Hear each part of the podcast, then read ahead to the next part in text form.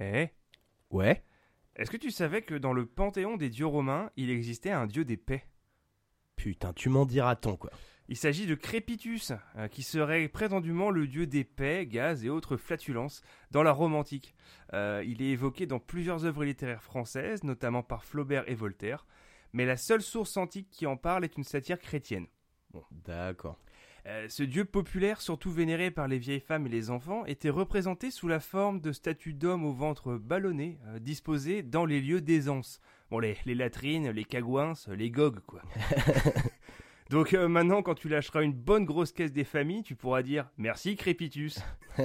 Ce soir, Snoop Dogg, Snoop Doggy Dogg. Alors qu'est-ce qu'on attend?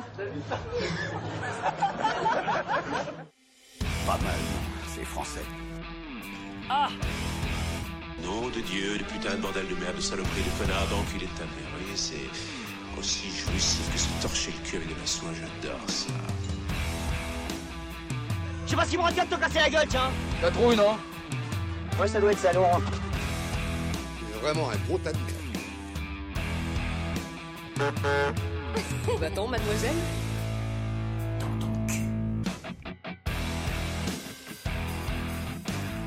Bonjour, bonsoir, bougeoir et bienvenue dans Ton Culture, le podcast qui va au fond euh, des choses. Comme tous les 15 jours, c'est un plaisir sans cesse renouvelé de vous retrouver pour vous raconter des trucs sur des trucs, euh, deux sujets aléatoires à la fois. Et pour cela, bien sûr, je ne serai pas seul, car je serai accompagné de mon dieu, de mon vieux gars, le yin de mon yang, la douille de mon bang, le shredder de mon krang.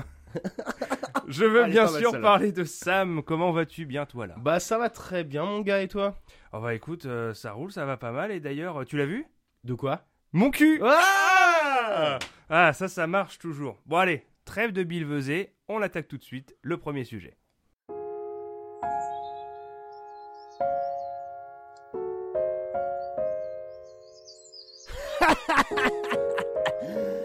Le greenwashing L'environnement, c'est important. Sans un environnement sain, bon, eh ben, on décède. Et là, je ne vais rien t'apprendre, les multinationales ne veulent que notre bien. Évidemment. Euh, la protection de l'environnement, c'est leur priorité. Évidemment. comme à Putier-sur-Marne. Sauf que, bah des fois c'est pas le cas. Alors du coup, le greenwashing, qui c'est Eh bien, le greenwashing ou éco-blanchiment euh, est un procédé de marketing ou de relations publiques utilisé par une organisation pour se donner une image trompeuse de responsabilité écologique. Euh, la plupart du temps, les dépenses investies concernent davantage la publicité que de réelles actions en faveur de l'environnement et du développement durable. Mhm. Donc ça, c'est la définition dans les grandes lignes. Pour paraphraser, en fait, c'est un moyen employé par les entreprises pour se donner une meilleure image via des messages à caractère écologique. Par exemple, euh, tu vas voir une pub pour une voiture thermique, on te marque en gros émet moins de tant de grammes de CO2 par kilomètre. Et dans les petites lignes qui vont très très vite en bas de l'écran, tu sais, tu sais après l'astérisque là, tu vois Ouais, la ouais, petite, ouais. voilà, euh, tu pourras lire euh, estimation calculée sur une distance d'un kilomètre dans une distance, dans une descente à 18% avec le vent dans le dos. Euh, ok. Ouais. Ça va très vite. ça va très vite. Non, mais- Tu et vois, puis il faut, faut avoir le temps de, de calculer, de faire le calcul toi-même. quoi. Voilà, c'est ça, Ouais. exactement. Donc, euh, bon, ok, là j'avoue, j'exagère un peu. Oui. Euh, mais on va voir que les entreprises ont depuis longtemps euh, misé sur la destruction de notre environnement pour nous faire claquer de la bonne grosse moula. Ouais, je sais pas, je pense que tu mens, mec. Euh, écoute, tu vas voir. Ouais. Le terme greenwashing a été inventé par l'écologiste new-yorkais Jay Westerfeld dans un essai de 86 euh, sur une pratique de l'industrie hôtelière consistant à placer des avis dans les chambres pour engager, euh, pour encourager la réutilisation des serviettes, tu sais, pour sauver l'environnement. Mmh. Il a noté que ces institutions ne faisaient souvent que peu ou pas d'efforts pour réduire le gaspillage d'énergie. hein. C'est juste que la réutilisation des serviettes permettait principalement d'économiser sur les coûts de lessive. Alors juste un truc? Ah d'accord, donc il avait pas les serviettes en fait quoi. C'est-à-dire? Bah c'est ça que tu, tu viens de dire, c'est qu'en fait il, il proposait lui de pas laver les serviettes pour que- Voilà. Bah tu sais comme on voit maintenant dans les hôtels quoi, chaque fois ils te mettent ouais si, si vous voulez pas la laver, accrochez-la au clou ou tu vois. Ah oui d'accord, ok ok ok. chose qu'on voit dans capté. tous les hôtels Mm. maintenant, alors que je pense que avant ça euh, c'était systématique, il avait les serviettes tous les jours. Ouais, ah d'accord, ok capté. Ouais, ouais. Et donc, euh, il conclut que le véritable objectif était souvent l'augmentation du profit. euh, L'environnement servait plutôt d'excuse. Mais évidemment. Et voilà, donc là, on commence à s'approcher un petit peu du, hein, du, du cœur du truc. Et d'ailleurs, euh, Sam, Mhm. Suite à une étude, euh, l'organisation TerraChoice aux États-Unis a noté qu'en aux États-Unis, pardon, a noté qu'en 2010, un certain pourcentage des produits de consommation qui prétendaient être écologiques comportaient en fait des aspects de greenwashing. Alors, est-ce qu'il s'agissait de l'ensemble des produits, Ouais. de 75% des produits, Ok. de 95% des produits, ou de 0% Faites-nous confiance. Et confiance. Euh, bah écoute, moi je vais dire l'ensemble des produits. C'est une mauvaise réponse. Ah, merde. non, mais t'es vraiment pas loin parce que c'est 95%. Putain. Donc 95% des produits donc en 2010 qui se disaient écologiques, en fait, ouais, c'était un peu dodgy quoi. Mais attends, tu vas me dire que l'ensemble des marques en fait n'a absolument aucune race? Ouais. Ah Ouais, putain, c'est- quoi. Ah, mais je, je sais, je sais, je voulais pas détruire comme ça tous tes idéaux. On et nous mentirait? On nous. Eh ben, tu sais que c'est ce qu'on dit, hein, le gouvernement. Oh Je tombe de haut là. Ah putain. Euh, donc maintenant qu'on a placé les bases, euh, on va faire un peu comme en école de commerce euh, que j'ai un petit peu fréquenté euh, à l'époque où j'avais encore des cheveux. Euh, une bonne étude de cas sur le greenwashing et surtout des exemples d'entreprises qui ont fait grand bruit ou, ou des, certains qu'on a littéralement sous le pif sans même s'en rendre compte. Mhm.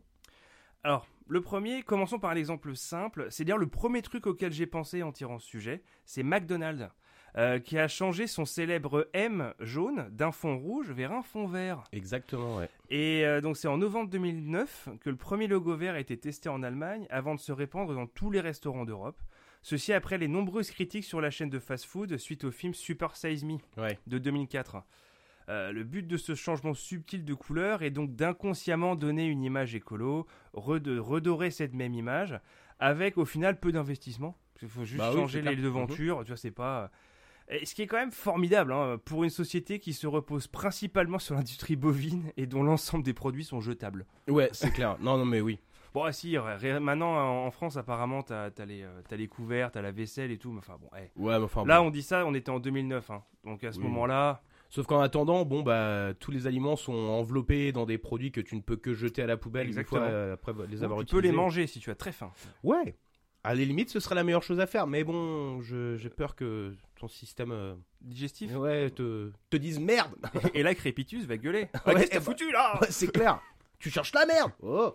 Ensuite, on passe à H&M. Euh, la grande entreprise de fast fashion a lancé sa collection H&M Conscious. Mhm. Euh, donc l'entreprise de ch- fast fashion donc, met en avant une collection euh, de vêtements euh, produits à partir de matières éco-responsables comme le nylon recyclé ou le coton bio pour prôner une responsabilité écologique. Mhm.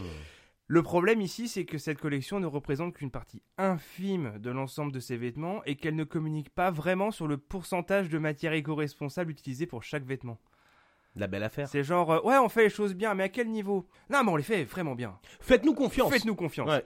Euh, pareil pour Pennies, hein. pareil, ils ils communiquent, euh, donc Pennies, Primark, ils communiquent à mort là-dessus, tu vois, mais du coup, je, je me revois encore voir les, les- les énormes affiches qu'ils ont en disant, ouais, coton responsable et tout, mais c'est jamais clairement défini, tu vois. Ouais, il y a, y a jamais puis- de chiffres, il y a jamais. euh, Et puis de toute façon, ça reste des industries de fast fashion, quoi. Oui, Donc c'est des, des fringues qui sont censées être portées pour une saison. une et puis- soirée. une- voire une Ou soirée. soirée, oui, oui. Et, euh, et après, littéralement, être euh, bah, jeté. en. Ouais, c'est ça. Alors, là, j'ai gardé euh, le meilleur pour la fin, parce que je vais te parler euh, de Volkswagen et du Dieselgate. Oh Alors, on peut même dire que c'est le boss final du greenwashing à ce stade. C'est vrai. Euh, parce que euh, donc tout commence en 2006. Euh, Volkswagen lance son projet de moteur diesel adapté aux normes anti-pollution américaines, qui sont bizarrement plus strictes qu'en Europe. Alors ça, ça me- C'est étonnant, c'est très étonnant. Donc un an plus tard, suite au, au développement, confronté à l'échec du projet, des employés hein, développent un logiciel pour contourner les tests anti-pollution. Et voilà comment ça fonctionnait. Un calculateur spécial était installé dans le véhicule à sa construction, et ce calculateur pouvait deviner si la voiture roulait avec le capot levé, les roues arrière fixes, le volant immobile, ou encore avec une vitesse régulière. En fait, c'était pour que la voiture détecte si elle était sur un banc de roulage, en gros pour un test anti-pollution. Ok. Et à ce moment-là, s'il le détectait, le calculateur activait un, un mode spécial qui en fait euh, bridait, bridait en fait la pollution que produisait la, la voiture. Putain, eh, ils sont allés loin quand même. Hein. Voilà, c'est-à-dire que euh, donc du coup, Sam, Mhm. je t'en prie. Excuse-moi, je buvais une petite gorgée de café en même temps. Euh, combien de voitures du groupe Volkswagen avaient ce petit boîtier installé? S'agissait-il de 5 millions? 11 millions? 32 millions? Ou un milliard, mon gars? Euh, dans tous les cas, c'est beaucoup, même la- le chiffre le plus petit. Euh, c'est quoi celui du euh, l'avant-dernier, t'as dit? 5, 11 ou 32 Bon, allez, je vais dire 32 millions. Et c'est une mauvaise réponse. Putain. non, elle a vraiment elle a pas l'instinct aujourd'hui. non, hein. hein, j'ai pas la. Et non, c'est euh, 11 millions de voitures euh, sont concernées par ce défaut. Euh, donc il s'agissait non, donc non seulement d'une fraude à très très grande échelle, mais c'était aussi du, du greenwashing parce qu'en fait, avant que le scandale n'éclate, euh, donc en 2015, euh, à un moment où le, le- la, la presse s'est intéressée à ça et les, les organismes de régulation ont vraiment capté le truc, Mhm. euh, Volkswagen communiquait massivement sur ses véhicules en les qualifiant de clean diesel. Tu les voyais dans les, dans les salons, euh, des voitures vertes, tout ça, etc. ils vraiment pas de race, quoi. Euh, ce qui me chiffonne, et oui, j'ose le dire, je suis chiffonné, euh, c'est que leur fameux calculateur illégal, là, il, il activait bien un système anti-pollution quand il était testé, en fait, quand la voiture était sur un banc. Mais alors pourquoi ne pas l'avoir installé par défaut? C'est, Moi, c'est ça la question. Et Bah le ouais. truc, c'est que j'ai vraiment recherché, genre, le pourquoi de. hein? Je n'ai pas trouvé. Je sais pas. Et en gros, c'était la, la- la solution la plus simple, censément, qui s'est trouvée, quoi. Putain, mais ouais. Ouais, non, et mais. donc euh, euh, après, euh, là, bon, évidemment, je, je t'épargne tout parce que ça, ça- après, ça, il y a eu des énormes procès, il y a eu voilà. donc, Ouais. Ils ont dû rappeler toutes les bagnoles, ils ont dû, euh, et c'est encore en cours d'ailleurs. hein. Il y a encore des voitures qui sont rappelées pour être remises aux normes. Ils ont des énormes parkings dans le désert aux States où les voitures sont en train de pourrir en fait, parce qu'ils ils, ils savent pas quoi en faire en fait, parce Ah, que euh, là-bas souvent les, les, les Américains ils disaient non, non mais vous la reprenez votre merde, vous me remboursez et point barre. Moi je veux pas entendre parler. Du coup Ouais. retrouvent avec toutes ces caisses sur les bras. À pas savoir quoi en faire, quoi. bah, sachant qu'en plus, aux États-Unis, les voitures diesel sont très minoritaires. Oui. C'est, il y a quasiment pas en fait. Donc en gros, ils ont échoué, mais sur toute la ligne. Euh, et là où ils sont très forts, c'est que non seulement ils ont trompé leurs clients, mais ils ont aussi trompé les organismes de régulation. Tout ça parce qu'ils avaient juste la flemme d'améliorer leur moteur. C'est La flemme, quoi. Ouais, c'est tel que je l'ai compris, c'est la flemme quoi. Ils avaient bon. Donc euh, je pense pas qu'on les y reprendra hein, parce que étant donné que ce scandale au 1er juin 2020 avait coûté à Volkswagen 33,3 milliards de dollars en amendes, pénalités, règlements financiers et frais de rachat. Putain, la vache. ouais. Et, euh, et le constructeur donc continue comme je t'ai dit quand à récupérer des véhicules pour les remettre aux normes, à remettre aux normes. Pas aux armes Bon, il va pas les mettre en armes, ce serait un peu bizarre. Ce serait marrant. À moins qu'on soit comme dans Twisted Metal. Euh, bon. Euh, et donc à cela, je ne peux rien dire d'autre qu'un grand chais. Ouais. C'est bien dit. Alors, on a également, alors en 2002, euh, sans aucune transition, hein, Mhm. euh, en 2002, lors du sommet mondial pour le développement durable à Johannesburg, hein, donc en, en Sud-Afrique, Mhm. euh, le Greenwashing Academy a accueilli les Greenwash Academy Awards. La cérémonie a récupéré, récompensé des entreprises comme BP, ExxonMobil ou même le gouvernement américain pour leur publicité élaborée de greenwashing et leur soutien euh, bah, au greenwashing en général en Ah, fait. C'est bien ça, j'aime bien ça. C'est un peu les Gérards de l'environnement. c'est quand même. euh, Ah non, c'est quand même très fort. Bah, tu sais, c'est comme euh, BP dans euh, tu sais, l'épisode de South Park. Tu sais, où il fait. Tu le PDG qui est dans des décors différents. Nous sommes désolés. C'est clair. désolés. Non, puis surtout le logo de BP Petroleum, c'est quand même. euh, c'est ça, c'est. C'est une de petite fleur verte. Ouais, c'est ça, sur Oui. fond jaune, donc pour inspirer. Bah... C'est pas, c'est pas fait par hasard. Ouais, bah non, non, effectivement. Mm. Et qui a été responsable d'une des plus grandes marées noires dans le golfe du Mexique, ce qui est de toute beauté. Voilà, mais ils sont désolés. Désolé. Euh, Il y a un autre truc que j'ai noté, alors je l'ai pas forcément beaucoup développé, mais ça, ça m'est revenu quand, quand j'écrivais. Euh, c'est pas vraiment du greenwashing à proprement parler, mais c'est euh, Starbucks. Je sais pas si tu as déjà vu ça. Euh, moi d'ailleurs, je crois je me souviens de ça, c'est quand j'étais en école de commerce. Euh, c'est que ils ont créé leur propre euh, lo- label de développement durable. Ah bah la belle affaire. De non pardon de commerce équitable pardon Ok. de commerce équitable. Sauf qu'en fait, euh, le label en question, donc qui, dé- qui définissait les critères, tel type de plantation, tel, c'est eux qui l'ont créé. Ouais, donc zéro Ça valeur. n'a quoi. aucun intérêt. Ouais. C'est bon, formidable. Même. Laisse tomber. Ouais, enfin après, tu vois que c'est quand même McDo qui sponsorise les Jeux Olympiques. Alors, Euh, ouais, c'est sûr. ouais. alors du coup, pour finir, moi, je vais, euh, je vais te donner, je vais vous donner quelques petits conseils pour repérer les produits susceptibles d'être des cas avérés de greenwashing. Alors déjà, faut se méfier des beaux discours. Euh, produits naturels, nous aimons la nature, nous sommes engagés. Alors ces paroles sont pas toujours accompagnées de vrais engagements et Mhm. encore moins de certification. Prenez garde aux faux labels. Euh, des labels euh, et normes reconnus existent déjà pour éviter euh, celles qui ne sont pas du greenwashing. Notamment, il y a label, le lab- fameux label bio, Ouais. euh, Exocet ou Natura 2000 par exemple. Mm. Euh, faites gaffe, alors faites gaffe. Surtout, F- faites- surtout. Faites gaffe au packaging. Certains emballages se disent éco-responsables, d'autres sont ornés d'une petite fleur qui rappelle la nature, alors qu'ils n'ont juste que remplacé le bouchon ou intégré 0,5% de plastique recyclable dans leur contenant. C'est clair. Donc voilà, j'espère que cela euh, vous aidera à faire euh, la différence. Mhm. Euh, maintenant, je vous laisse. Euh, je vais enfiler mon manteau H&M pour aller chercher un bon gros McDo au drive dans ma Golf TDI de 2015. et, euh, et je pense que c'est à ton tour de nous intéresser à mort avec un personnage haut en couleur, mais particulièrement vert, si je ne me trompe pas. Effectivement.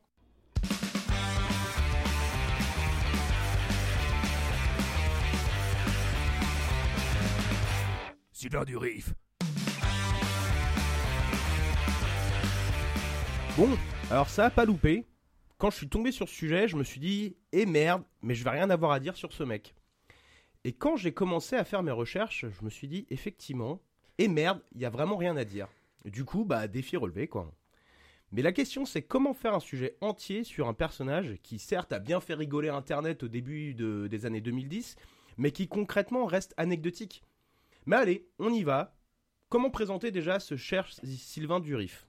Déjà, commençons par les surnoms euh, dont il s'est lui-même affublé. Donc, on pourra euh, se rappeler de Oriana, l'homme vert, Merlin l'enchanteur, le grand monarque, ou bien encore le Christ cosmique, qui est le plus célèbre. Moi, j'avais entendu le Jésus vert aussi. Ah non, c'est l'homme vert. Ah, c'est l'homme l'homme vert. vert, mon gars. Ah, j'ai j'ai extrapolé, je pense. Alors j'en ai, euh, j'en ai, j'en ai oublié un exprès euh, pour te le faire deviner. Donc du coup, lequel de ces surnoms est vrai? Est-ce Gandalf Est-ce Sylvanus Est-ce Sifflelanus Ou est-ce Sangoku Waouh Ouais, hein, la difficulté je me demande est relevée. lequel Euh, Je dirais que c'est Sylvanus. Et c'est effectivement une très bonne réponse. Oui. Voilà, voilà, voilà, voilà, voilà, voilà. Je peux pas m'empêcher d'imaginer, moi, en soirée, en pensant à ça, avec un verre de petit punch à la main, euh, bloqué avec un mec qui te saoule depuis 15 minutes et qui est beaucoup trop près de ton visage et qui t'explique que Hitler vit encore dans la forêt amazonienne, est toujours vivant et vit dans la forêt amazonienne, ou que les pyramides ont été construites par les extraterrestres. J'essaye tant bien que mal de te faire des, euh, des, des, euh, des, des coucous comme ça, des regards pour que tu viennes à mon secours. Mais non, car tu passes évidemment une bien meilleure soirée que moi. Bref, je dis vague, je dis verge, mais essayons de revenir à notre sujet. Oh la vache, niveau écriture, t'as mis Ah le là paquet là là là là là là là. Du Flaubert. Euh, Sylvain Durif, c'est qui? Je pense qu'on peut dire sans risque que c'est un marginal, clairement, euh, et jusqu'en 2012, il était un parfait inconnu. Il se fera remarquer lorsque des journalistes se rendront à Bugarache, donc c'est une commune. ah mais oui, c'est à ce moment-là. Ouais, c'est une, euh, c'est une, euh, c'est une commune en fait où il y a, où il y a eu des histoires un peu de fantômes, de surnaturels, de trucs comme ça. Et des journalistes se, seront, se, se rendront sur ce, sur ce lieu en fait pour traiter euh, de la fin du calendrier Maya. Parce que on devait tous mourir en 2012 avec ouais, la ouais, bah, ça va. Oui, oui, bah comme dans le film de Roland Emmerich. Bah oui, évidemment. Bien oui, sûr, oui, oui, évidemment. bien sûr. Hum. Euh, donc, durant leur pérégrination dans ce lieu, à Bugarage, donc, ces journalistes rencontreront alors ce personnage haut en couleur, où il racontera plein de trucs sur des trucs, et vraiment très intéressant. Ça nous fait un sacré point commun. Ouais, c'est un peu l'image de ce podcast, quoi, effectivement. Alors interviewé par les journalistes sur place, celui-ci annonce tranquillement qu'il est le Christ cosmique, représentant de Jésus, et que régulièrement, la région de Bugarache reçoit la visite des vaisseaux de la Vierge Marie, en or et long de 300 mètres, rien que ça, mon gars. Il se considère clairement comme une sorte de nouveau messie et ira même jusqu'à dire qu'étant petit, il se réveilla au milieu de la nuit pour y voir des singes et des serpents venus lui transmettre un message. Il réfute bien entendu l'idée qu'il s'agirait d'hallucinations. Je me permets en toute humilité d'en douter. Mais bon, Mais il a dit que c'était une hallucination collective. exactement. Et alors, euh, on va s'intéresser à ses déclarations, ce qu'il a pu dire, parce que là c'est un peu intéressant quand ah, donc on va pas revenir sur son enfance, euh, quelle note il avait en CM2, tout ça. Bah, moi, moi, je voulais la totale en fait. hein. Étant donné que sa page Wikipédia fait à peu près 30 lignes, Euh, Il n'y avait pas grand chose à dire sur lui. D'accord, ok. Ouais, vraiment pas grand chose quoi. Donc tout d'abord, euh, il fait une annonce comme quoi il y aurait un réseau souterrain de cités de lumière appelé réseau Agartha. En, en Hmm, Carta Comme la. Agartha. Agartha, pardon. Ok. Hmm, mais alors la question, mais alors Jamy, qu'est-ce que c'est le réseau Agartha Eh ben, c'est très simple. Regarde ces Playmobil. Ça, c'est ta mère. Bon, bref. Ça, c'est ma. Ouais, vas-y. ouais, ouais. on connaît. Euh, alors là, je dis cocorico, quoi, parce que ces mythes tiendraient euh, sa popularisation de plusieurs auteurs français, en- notamment donc Louis Jacoliot et Saint Yves d'Alvèdre, euh, qui auraient été eux-mêmes influencés par des mythes indiens, euh, qui auraient été les premiers donc à parler de ce réseau Agartha. Il s'agirait donc d'un réseau de plusieurs cités comptant des millions d'habitants et qui seraient reliés entre elles par des moyens de transport rapides. Bon, le truc de transport rapide, c'est complètement anecdotique, mais bon, apparemment. Ah, il donne pas de description, moi je voulais savoir, c'est quoi Bah, le ça TGV, mon gars. Ah, le Voilà. TGV Ouais, voilà, Ah, d'accord. exactement. Le Shinkansen. Et, et- exactement. Voilà. Les, les habitants de ces cités de lumière, donc, euh, sont grands, beaux, ont une connaissance profonde des choses et une sagesse telle que la paix règne de façon permanente. Ça fait rêver, hein. Dans son roman, The Smoky God, l'écrivain Emerson offrira même une description physique de ces, êtres- de ces êtres intraterriens, de très grande taille, à la peau claire et aux yeux bleus. Des êtres parfaits, quoi. Hein. Ah, Mmh, mmh, mmh, ouais, euh, ouais, ouais, attends, ouais. ouais, oh. Et ça qui- me rappelle quelque chose, Et ce qui, bordel. qui se ressemblent un petit peu tous, Oui. euh, qui sont dans des standards un petit peu définis. Alors j'y Ouais, viens justement ouais, parce mhm. que il y a, y a malheureusement pas assez de sources pour argumenter là-dessus, mais euh, je trouve que décrire une race supérieure avec ces attributs-là, qui plus est au début du XXe siècle, c'est légèrement tendancieux, quoi. Mhm. Mm, évidemment. Donc avec cette description, pardon, rien d'étonnant à ce que les nazis eux-mêmes. Oh non, arrête Ah, ouais, ouais, le et voilà. Godwin, Et voilà. voilà. Et tu vois, et c'est comme ça qu'on se fait démonétiser. Heureusement qu'on l'est pas. Exactement quoi. Euh, parce que les nazis, donc, pour en revenir à ces nazis, euh, avaient eux-mêmes essayé de prouver la véracité de ces contes.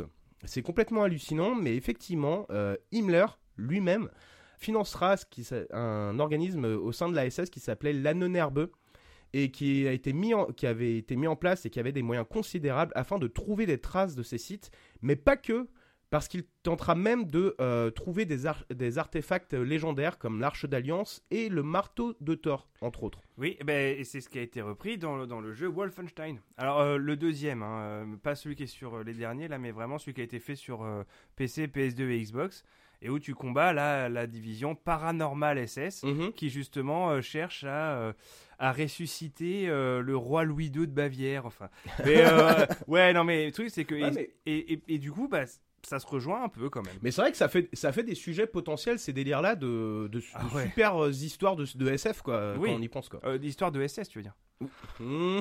Ok, celle-là été limite. été Limite, limite, mon Ouais, gars. Ouais. Ouais. En tout cas, donc, ces histoires ont fait leur petit bonhomme de chemin euh, jusqu'à atteindre les mouvements New Age. Et euh, elles ont été associées à d'autres mythes et encore, encore plus mythiques, comme celui des cités disparues, comme l'Atlantide, l'Hyperborée ou encore la Lémurie. La Lémurie La Lémurie, C'est là d'où viennent les Lumériens Euh, pff, alors là, mon gars, c'est en gros, c'est une, une île légendaire qui se serait trouvée dans l'océan Indien. Voilà. Ah, c'est leur Atlantide à eux, quoi. Un peu, ouais. Et l'Hyperborée, euh, géographiquement, se serait retrouvé en fait euh, en mer du Nord. D'accord. Et par contre, par rapport à l'hyperborée, et c'est là que c'est mystérieux, c'est que en fait, euh, il y aurait vraiment eu euh, un continent sur lequel les hommes seraient passés en fait euh, en mer du Nord. Et euh, bon, c'était un continent de glace, c'était à l'époque de l'époque glaciaire. Et euh, parce qu'on a retrouvé sur le sol euh, sous-marin euh, des traces de, de construction et de euh, genre de, de radeaux et des, des- de- d'objets manufacturés. C'est assez gueudin quand même. hein. C'est assez fou. Ouais, c'est assez gueudin. Ouais, effectivement. Mais bon, c'était dans des temps immémoriaux. Bien sûr. Voilà. Bref. Ah, attends, j'en étais où C'est très intéressant ce que tu dis. Ouais. Ah ouais, vraiment. Alors, autant à l'époque, donc, je peux comprendre que des Européens aient pu être subjugués par ces contes mythiques narrant des histoires incroyables. Autant j'ai plus de mal à comprendre que des gens adhèrent encore à ce genre de théorie aujourd'hui. À la limite, ça pourrait faire un bon film d'aventure réalisé par Uwe. Ah oui, Ouais. ah mon préféré. Ça pourrait être pas mal, non? Grand réalisateur allemand, allez voir son œuvre, elle est fantastique. Ah, et puis elle est dense. Ouais. J'ai regardé, euh, j'ai regardé, il a fait plein, plein, plein de films. Il en a fait beaucoup, hein. Ah très ouais. prolifique, très et très et très des fois même plusieurs fois par an. Il a fait plusieurs films par an. Bah bien sûr, mais parce qu'en fait il tournait ses films en trois semaines. Donc Bah ouais, euh, ouais, du coup, euh, c'est vrai qu'effectivement. eh, pas le temps mon gars. Ouais, ça c'est clair. Alors ensuite, parmi les déclarations de, de notre cher Sylvain Durif, on a la déclaration selon laquelle l'élite mondiale serait contrôlée par des Zombie reptiliens. lézard. Exactement, voilà, tout à fait. Euh, donc théorie qui rencontre un certain écho chez certaines personnes. Ces personnes se sont regroupées sous un nom. Quel est-il? Les troubadours du chaos? Les chercheurs de vérité? Les papillons de lumière? Ou alors l'amicale des amateurs de ganja? Euh, le premier c'est quoi déjà? Les troubadours du chaos. Ah, J'aurais tenté de dire ça parce que ça sonne quand même pas- Franchement, ça sonne super. Pour un groupe Ouais. de pagan metal, un truc comme ça, tu vois. Euh, Non, les chercheurs de vérité. Exactement, donc ces gens-là sont des chercheurs de vérité. Opposés à nous qui sommes... euh, Des chercheurs de, de, de, de mensonges. De mensonges. Nous, on cherche Oui, des bah mensonges. Ouais, voilà, c'est ça, Et c'est on ça qui nous dénonce, plaît. Ouais, ouais. On dénonce la vérité, nous. Quoi Mais non, putain, c'est pas ça plan. Euh, mais alors, encore une fois, donc les origines des reptiliens se retrouveraient euh, dans des romans, et notamment ceux de euh, Robert Howard, qui, n'était, qui était l'auteur de Conan le Barbare. Ah. Eh ouais, on gars. revient toujours à la même chose. D'ailleurs, on a fait un épisode sur la virilité. hein. On parle de Conan. Effectivement, Allez l'écouter, il est le très intéressant. barbare. Et donc, dans une de ces histoires, il fera intervenir une race puissante d'êtres humanoïdes à tête de serpent. Hmm, ça te parle, ça? Pourtant paru dans la revue Weird Tales, donc qui était un périodique euh, bon marché d'histoires fantastiques et d'aventures, cette histoire sera pourtant euh, le terreau de cette théorie à laquelle, aujourd'hui encore, enfin en 2013, 4% des États-Unis euh, adhéraient à cette théorie. Ah. C'est plus de gens qui adhèrent à cette théorie aux États-Unis que de gens véganes. ah ouais. Ouais, ouais, ouais. Et on a aussi fait un épisode sur le véganisme. Oui, N'hésitez voilà. pas à l'écouter, super intéressant de la même manière. Oui, bah c'est. eh Bah, euh, bah, je sais pas pourquoi tu me parles d'Homme Lézard, moi ça me fait penser à la série V. Euh, Mais bah oui, non, mais J'avais juste commencé à la regarder, j'ai jamais poursuivi. C'est, c'est, bah c'est, non mais euh, en fait ça a été inspiré, enfin, c'est, euh, ils se sont inspirés de ces trucs-là pour euh, Ouais. faire leur série, hein. C'est clair net. J'ai- J'aimais beaucoup cette série-là quand j'étais petit, mais elle me faisait peur. Mais elle a... oui, parce qu'à la base, ouais, elle- en fait, elle a été euh, remastered. Oui, Euh, oui, ouais. elle ouais, ouais, exact. Mais euh, moi je te parle de la série du coup des années 80-90 Ah, donc à la même époque où passait Lois et Clark en fait. Euh, ouais, ouais, bah c'est même un peu plus vieux hein, que, Encore que Lois plus vieux. Clark. Mais c'était pas mal comme série. Hein. Alors l'agence vraiment- Tourisque, j'essaye de situer. Non, c'était plus récent que, que l'agence touriste. Parce que l'agence touriste, quoi, c'est quoi, début 80, je Ah, dirais mi-80, je dirais. Ouais. Ouais. Ouais, je- ouais. Bon, bref. Ouais. Revenons-en au sujet qui nous intéresse. Euh, donc, celui qui a par contre vraiment popularisé cette théorie, c'est euh, David Icke. Euh, C'était initialement un journaliste sportif. Tiens, tiens, tiens, comme Raël. Tiens, crotte de nez pour toi. Allez. Et à ne pas confondre avec la marque de tampon Raël. J'ai découvert qu'il y avait une marque américaine qui a été créée en C'est 2017. incroyable tout ce qu'on trouve en faisant les recherches. Mais putain, mon gars Ah non, mais je me suis dit, non, mais ils sont cons, euh, les. euh, Parce qu'en plus, j'avais fait un, un- je suis allé faire un tour sur le site de, de Raël, les tampons, hein, pas le. À pas le- Raël.com donc Ouais, euh, je sais pas quoi. Et en fait, c'est plein de produits. En fait, ça a l'air d'être une bonne marque pour les femmes, en fait, donc de tampons, de produits hygiéniques et trucs comme ça, des produits bio. Alors, je sais pas s'il y a du greenwashing par contre, ça, j'ai Ouais. pas regardé, mais, euh, mais bon, voilà. Bon, bref, revenons encore une fois à notre sujet. Donc, celui-ci, donc David Icke, après plusieurs expériences mystiques, il aura une révélation. Cette révélation étant que écrire des bouquins en écrivant n'importe quoi mais en le racontant bien, et que saupou- saupoudrer par-dessus d'un peu de conspirationnisme, bah ça rapporte du fric quoi. Ah ouais, bah bien sûr, il Ouais. y a un public. hein. Hum, allez, on est d'accord. Et alors, bizarrement, Ike a été accusé de draguer les milieux antisémites. On en Je le fais pas exprès, non, mais- je le fais pas exprès, mon gars. quoi. Parce qu'effectivement, certaines de ces déclarations bien fumantes l'étaient autant que mon caca le matin. Voilà. Mais euh, je ne ressortirai même pas ces déclarations parce que c'était vraiment de la merde. Donc ça m'étonne pas vraiment. hein. Donc une race appartenant Ça à doit être le l'élite. livre de chevet de Pascal Pro. Il y a moyen, il y a Ouais, moyen, mm. effectivement. Mais euh, bon, effectivement, hein, une race appartenant à l'élite qui contrôle le monde dans l'ombre, c'est un raccourci tellement pratique, mais nous valons mieux que ça. Donc, évidemment, nous euh, ne développerons pas plus là-dessus. Bon, en gros, on connaît tous l'histoire. hein. En gros, c'est Obama, c'est Feu la reine Elisabeth, et même le pape qui seraient des reptiliens. Euh, donc des extraterrestres qui complotent en secret pour dominer les humains. Mais alors, je me pose la question quand même, c'est s'ils sont si puissants et que c'est censé être un secret, comment ça se fait que tout le monde est au courant? Ouais, c'est un peu nul comme complot. hein. Bah ouais, ouais, c'est C'est vrai du coup, tu soulèves un des trucs du complotisme qui est quand même assez fou. C'est censé être le truc le plus secret du monde. Mais tout le monde le sait, quoi. Mm. Mhm. Encore une fois, je pense qu'on pourrait peut-être pitcher l'idée à Weeble pour un film, non? Oh, grave. Ouais, hein, Ouais. franchement, Mais par pourrait- contre, on lui file un budget de 150 euros. Euh, et là, il va nous faire un truc, mon gars. c'est clair, c'est Non, clair. mais en plus, il a arrêté de faire des films maintenant. Il a ouvert un restaurant à Vancouver. Oui, exact. Et, euh, et le pire, c'est que. Après avoir mis des patates à des journalistes sur un ring de boxe. Exactement. mais le, ouais, mais le mieux, c'est qu'apparemment, euh, les reviews de son restaurant sont bien meilleurs que l'ensemble de ses films. Putain, ça la fout mal. C'est terrible. Hein. Alors peut-être que c'est un très bon cuisinier par contre. Bah hein. écoute, faut- bah, il, a- il a juste loupé sa vocation. Quoi. Il- Bah c'est clair, c'est clair, il aura, ça lui aura pris 35 films pour se rendre compte. Ah putain, je suis pas fait pour ça. c'est clair. Euh, et donc concernant ces dernières déclarations, donc rapport à la Vierge Marie, vaisseaux spatiaux, tout ça machin, donc c'est les références à peine cachées au catholicisme, à la chrétienté plus généralement. Euh, il affirme sans problème donc avoir les mêmes pouvoirs de guérison de Jésus, mais surtout, et c'est là que je trouve ça assez rock'n'roll, c'est qu'il imagine quand même la Vierge Marie qui ride des vaisseaux spatiaux en or de plusieurs centaines de mètres. Franchement, stylé quoi. En tout cas, je me dis que si la Bible avait été racontée, euh, donc on avait raconté l'histoire de Jésus sur fond de bataille intergalactique et au moment où tout semble perdu, la Vierge Marie arrive et pète la gueule à tout le monde, ça aurait défoncé quoi. Parce qu'à la fin, tout le monde est content, on boit du coca, on mange des cheeseburgers.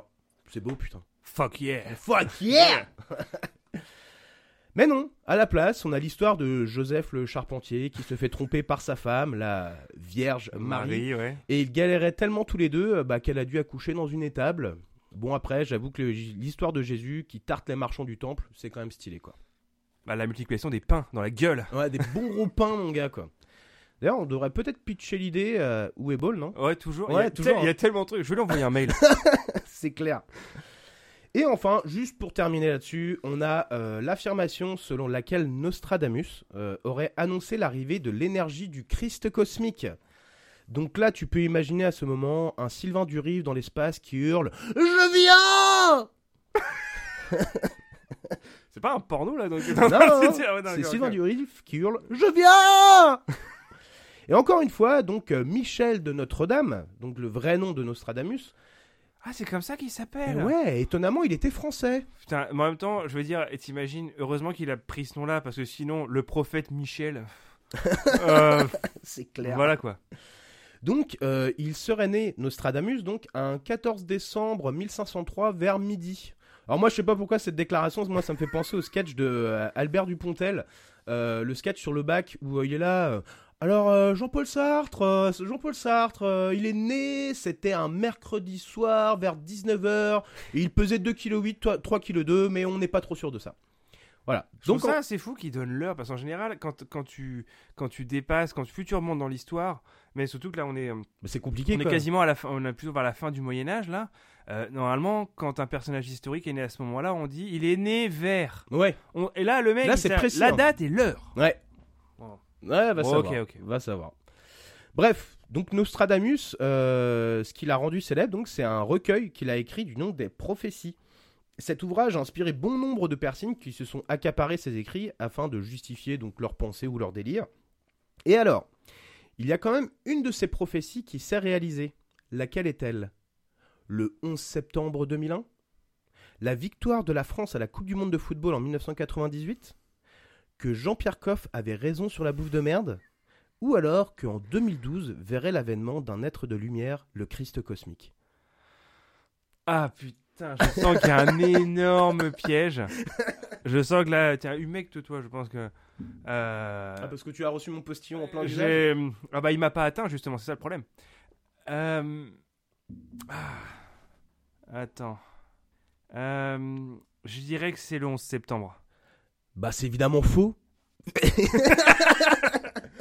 Ah non bah, c'était effectivement par contre une question piège parce qu'il a rien annoncé de tout ça en fait. Ah donc toutes les réponses étaient fausses? Ouais. Ah mais c'est dégueulasse c'est dégueulasse Oh, le scandale Ah ouais d'accord, donc c'est... Ah ouais. Ouais, je t'ai eu. Voilà. Donc, euh, Putain, c'est comme si on jouait aux 7 familles, mais qu'il y avait que 6 familles dans le jeu, quoi.